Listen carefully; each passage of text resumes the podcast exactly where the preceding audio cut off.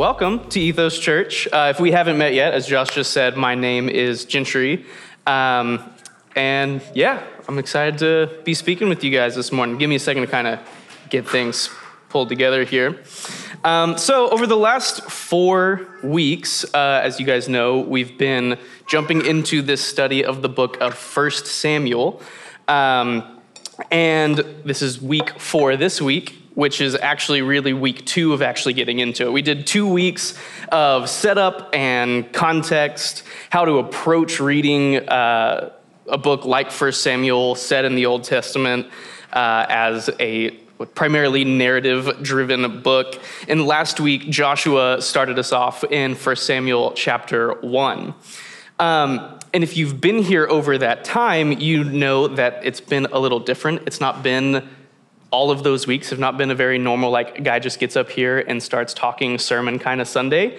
Because um, our goal, Josh's goal and heart with a lot of what we're doing with First Samuel is helping to equip you guys, our church body, and giving tools for us to help study and encounter the word Monday through Saturday, not just hear from one guy with a microphone on Sunday mornings, and to help all of us grow in maturity and discipleship. Um, and if you're looking for relief from that this week from me, I'm sorry, but uh, you're going to receive no such thing. Um, I'm going to continue to, as Josh has done over the last several weeks, play around with what we're doing here on Sunday mornings as we're trying to navigate and figure out how to best do the goal that I just kind of explained to you guys.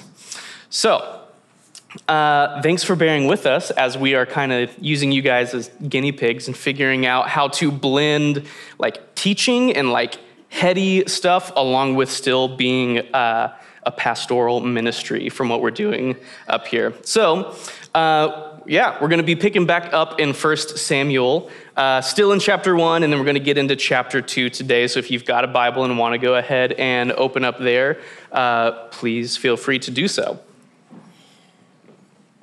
To uh, recap last week, there's this guy named Elkanah and his family uh, who primarily uh, are made up of Penina, one of his wife, wives, and her children, and Hannah, a second wife who has no children. So Penina has children, Hannah has none. And the story starts out with this yearly pilgrimage that the family makes to go to this place called Shiloh, where uh, the tabernacle or the temple of the Lord was set up, and they would go and make yearly sacrifices to the Lord there.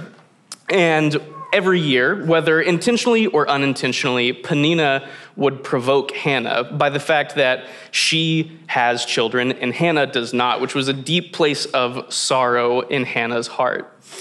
Uh, and so, on one of these trips, after their meal, Hannah gets up from the table and goes to the temple, and she there prays for a son. And this is where we spent the majority of our time last week, was looking at this first prayer of Hannah's uh, in 1 Samuel chapter 1.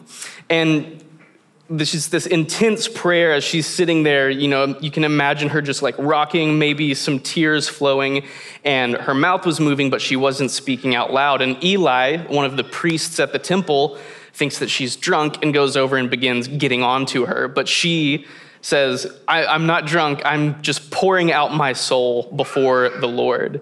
And after hearing that, Eli blesses her, and the text says that her face was no longer sad. That's uh, chapter 1, verse 18. And we're going to be picking up right after that. Um, all right, so 1 Samuel chapter 1, verse 19 is where we're going to start right now. And they rose early in the morning and worshiped before the Lord. Then they went, out, went back to their house in Ramah, and Elkanah knew Hannah, his wife. And the Lord remembered her, and in due time Hannah conceived and bore a son. And she called his name Samuel, for she said, I have asked for him from the Lord. So, boom, there you go. Prayer answered. We've got a son. Things are looking good. Uh, let's continue verse 21. And the man Elkanah and all his house went up to offer to the Lord a yearly sacrifice and to pay his vow. But Hannah did not go up, for she said to her husband, as soon as the child is weaned, I will bring him, so that he may appear in the presence of the Lord and dwell there forever. Elkanah, her husband, said to her, Do what seems best to you. and wait until you have weaned him. Only may the Lord establish his will. So the woman remained and nursed her son until she weaned him. And when she had weaned him, she took him up with her, along with a three year old bull, an ephah of flour, and a skin of wine. And she brought him to the house of the Lord at Shiloh. And the child was young. Then they slaughtered the bull, and they brought the child to Eli. And she said, O my Lord, as you live, my Lord, I am the woman who was standing here in your presence praying to the Lord. And for this child I prayed, and the Lord has granted me my petition that I made to him. Therefore, I have lent him to the Lord. As long as he lives, he is lent to the Lord. All right, so we're going to pause there. We're going to pick back up in a second. But, so here's where we're going to start changing up some format. I'm going to open the floor back up to you guys, and I'm just going to ask what do you guys notice so far in this story? Um, do you notice any parallels from the story we looked at last week? What uh, from what we just read, is there anything that stands out to you? And you can take a minute and think, but I'd love to hear from a couple of people something that stands out there.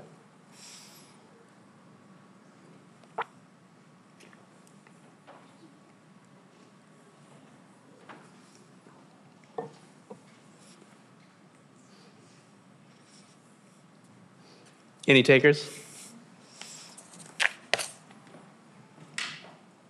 Cool. I guess not. I'm not going to force it. Uh, Hannah's willing to give everything she has to the Lord. yeah, absolutely. Hannah's willing to give everything she has. We talked about last week in that prayer.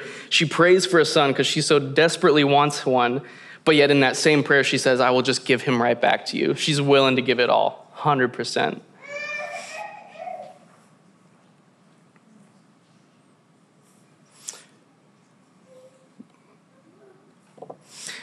So, um, one thing, if you look at verse 21, the man Elkanah and all his house went up to offer to the Lord a yearly sacrifice and to pay his vow. Have we seen that before in this story?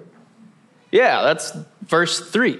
So we have here a parallel narrative block happening right next to each other. This cycle starts over as Elkanah and his family make this yearly pilgrimage again to the house of the Lord.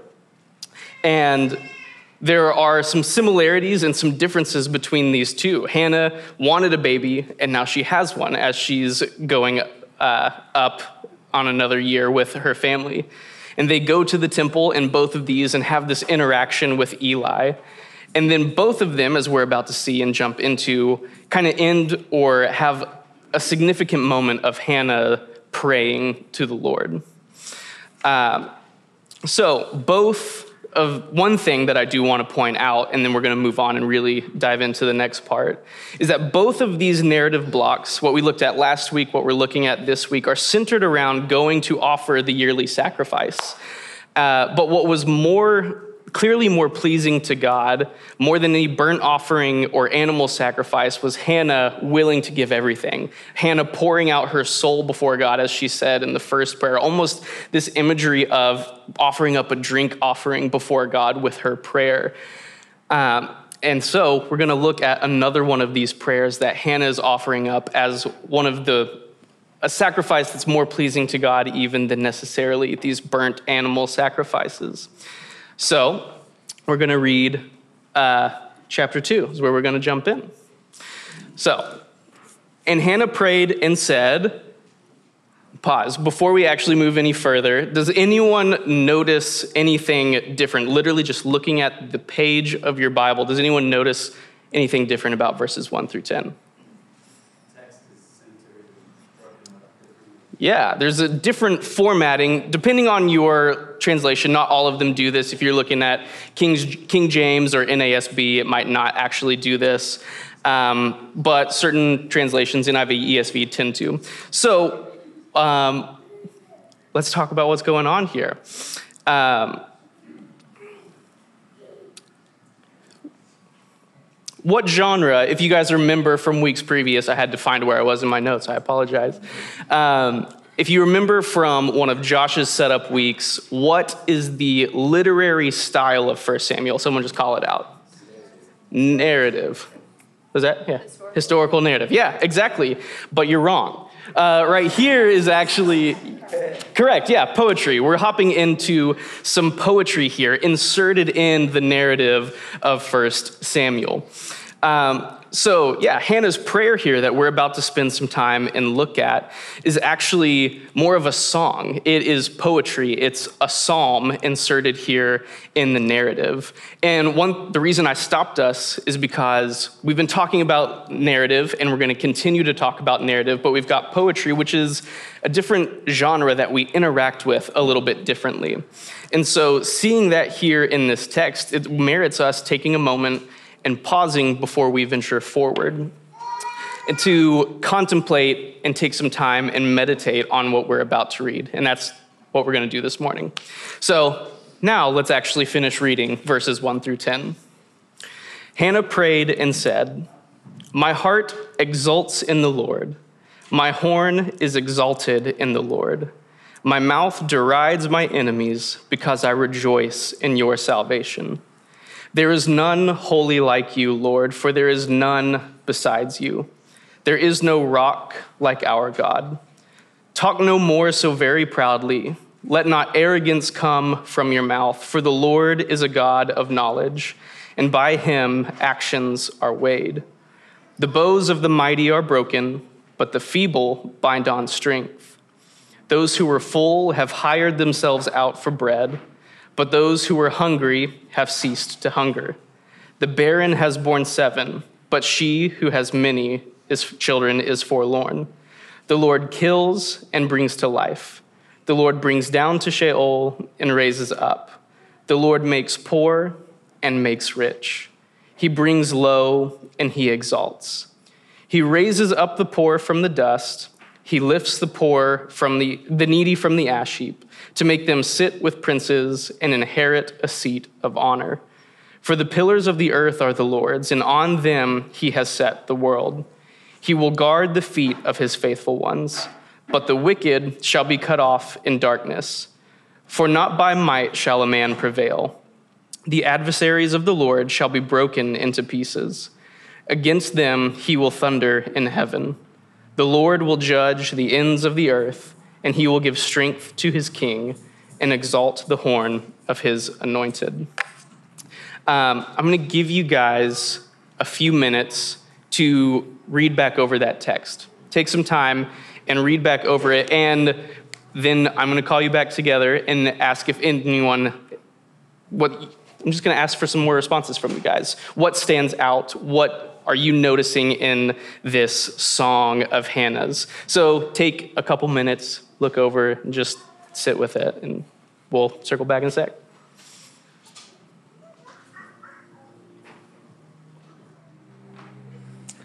All right. Does anyone have anything they'd like to share? No pressure, but love to hear some uh, feedback from you guys. What is uh, catching your eye? Yeah, Will. Sounds Mm. Gotcha. Yeah, sounds like it could be like a typical worship song that she was familiar with that she's reciting. Lines. Yeah. Kind of. Yeah. Yeah, definitely. I feel like the as I was preparing, you know, reading through and I read the psalm, you kind of end it and on, on one level you're like, what the heck was that about, Hannah? Like this seems weird with I mean, I get the first line, it's like, yeah, praise God, but then you lost me there a little bit.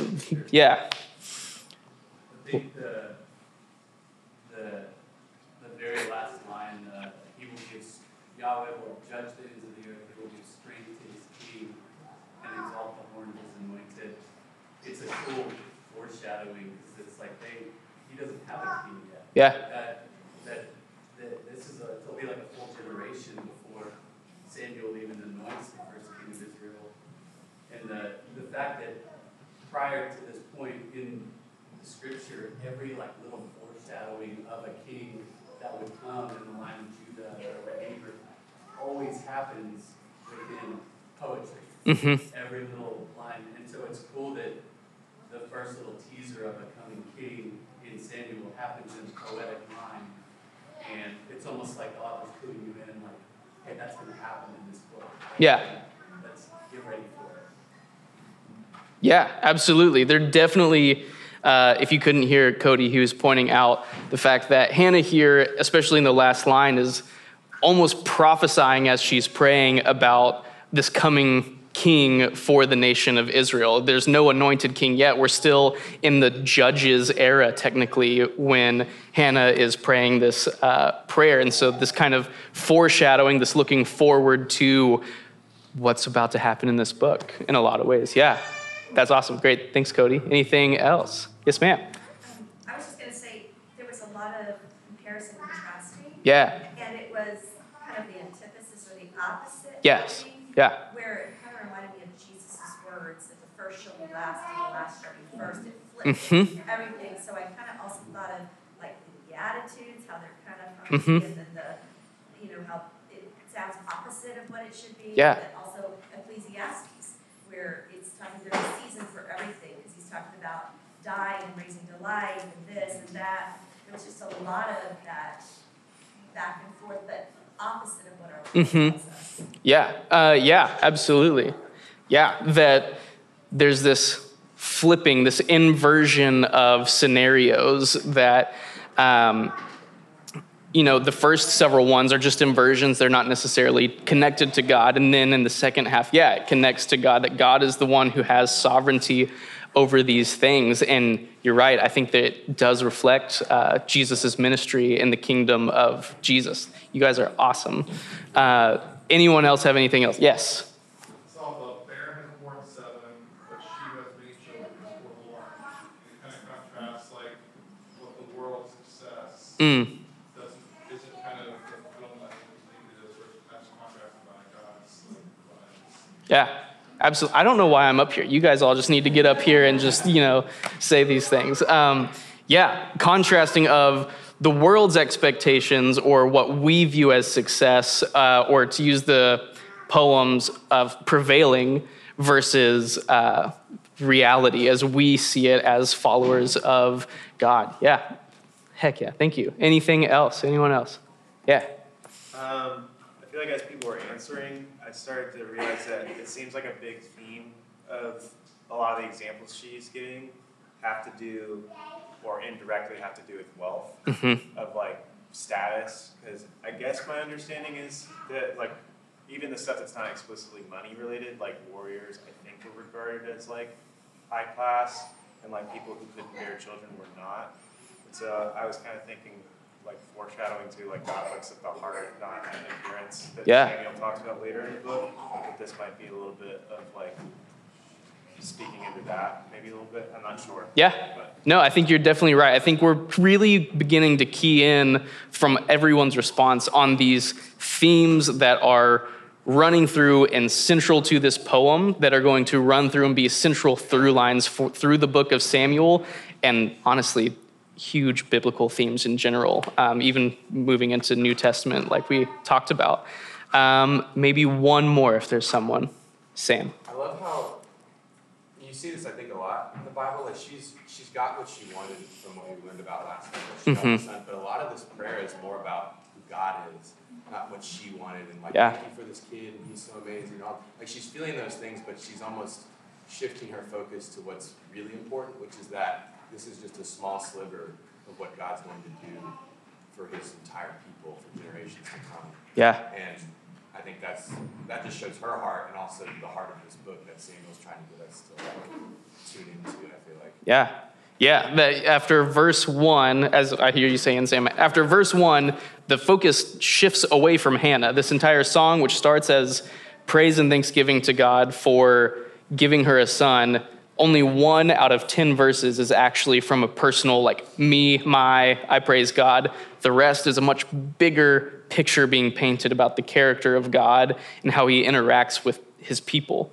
Yeah, honestly, you guys rock. Um, I'm going to now go through some things that I noticed, which you guys touched on all of them. So, uh, it, which is awesome. That's exactly what I wanted to happen. Um, because my hope here is to not give a sermon or a teaching necessarily, but to um, show you guys uh, and to help give you guys tools to continue to do this in your own study throughout the week. And the secret is you're already doing it. You guys know how to do this. And, you know, I feel like people, we can come and sit in a church service on Sunday and listen to a guy up here talking and be like, man, that guy's so smart or whatever, or whatever, or maybe I'm just whatever. Um, but like, I have no formal education, I have no degree in this, and you guys are knocking it out of the park. We're seeing the same things. And so I'm doing nothing fancy, is what I want to tell you. And that this is how the Spirit works in showing us uh, how to work through a text like this. So I'm going to share a few things.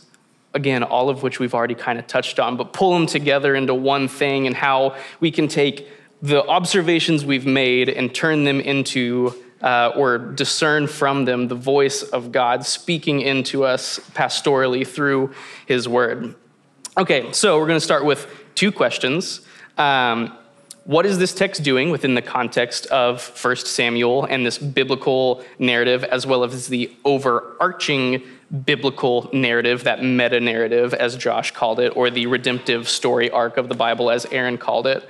Uh, and then, what is it inviting us into in light of those things?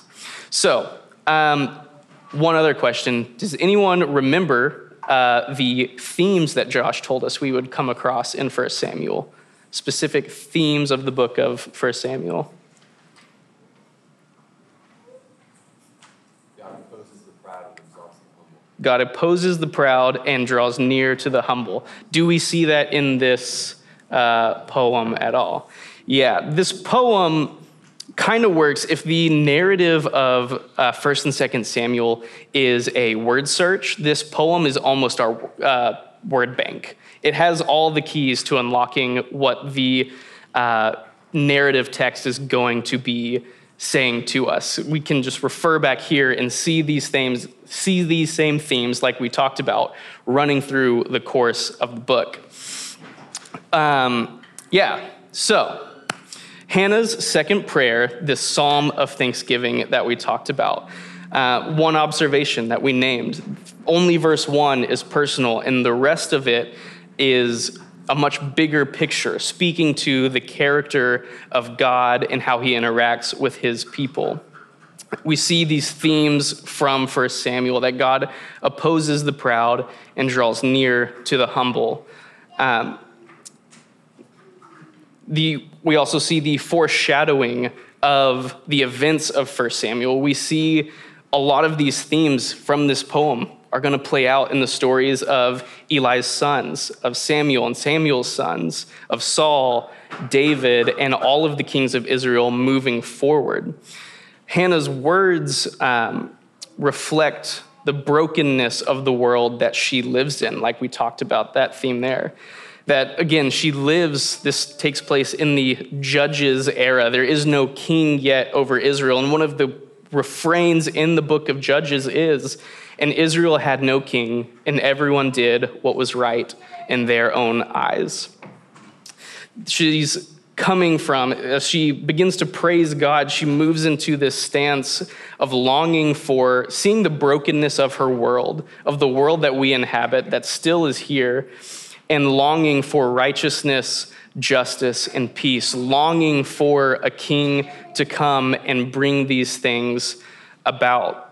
She begins, as Cody pointed out in verse 10, to prophesy about a coming king who will do these things. And so then we are left with, as we work through 1st and 2nd Samuel, this hopeful expectation that a king will get risen up and bring about this peace, this justice, this righteousness that we read about here. But as we continue to move through the story of Samuel, we'll see these promising candidates, these almost messiahs, have promising starts, building up, doing great things, but ultimately falling short of what we're hoping and longing for.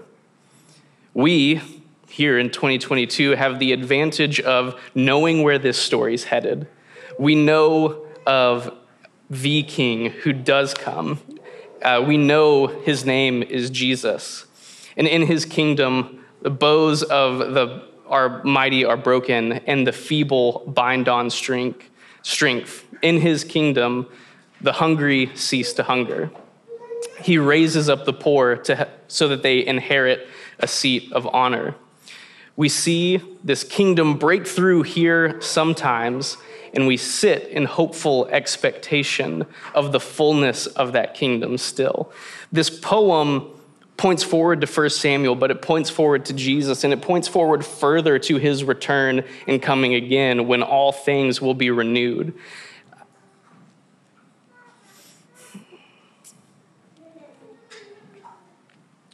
Uh, verse 9.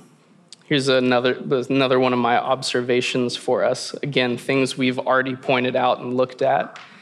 I think the end of verse 9, I think, is the entire, or one of the main theological thrusts of this poem and of the book of First Samuel, and really is telling to the heart of God and how we relate to Him. I've got underlined here, for not by might shall man prevail.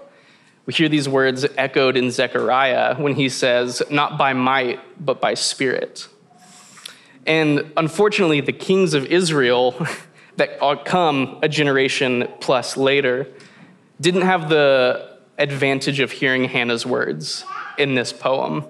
Unless maybe it was a worship song, like you pointed out, Well, then maybe they did know it and they were just also ignorant in that sense. Um, but all at some all of the kings, all of them at some point, Saul, David, the ones following, place their identity and their hope in their own might, in their own competency, in their own arrogance and pride. Exactly what this poem is speaking against.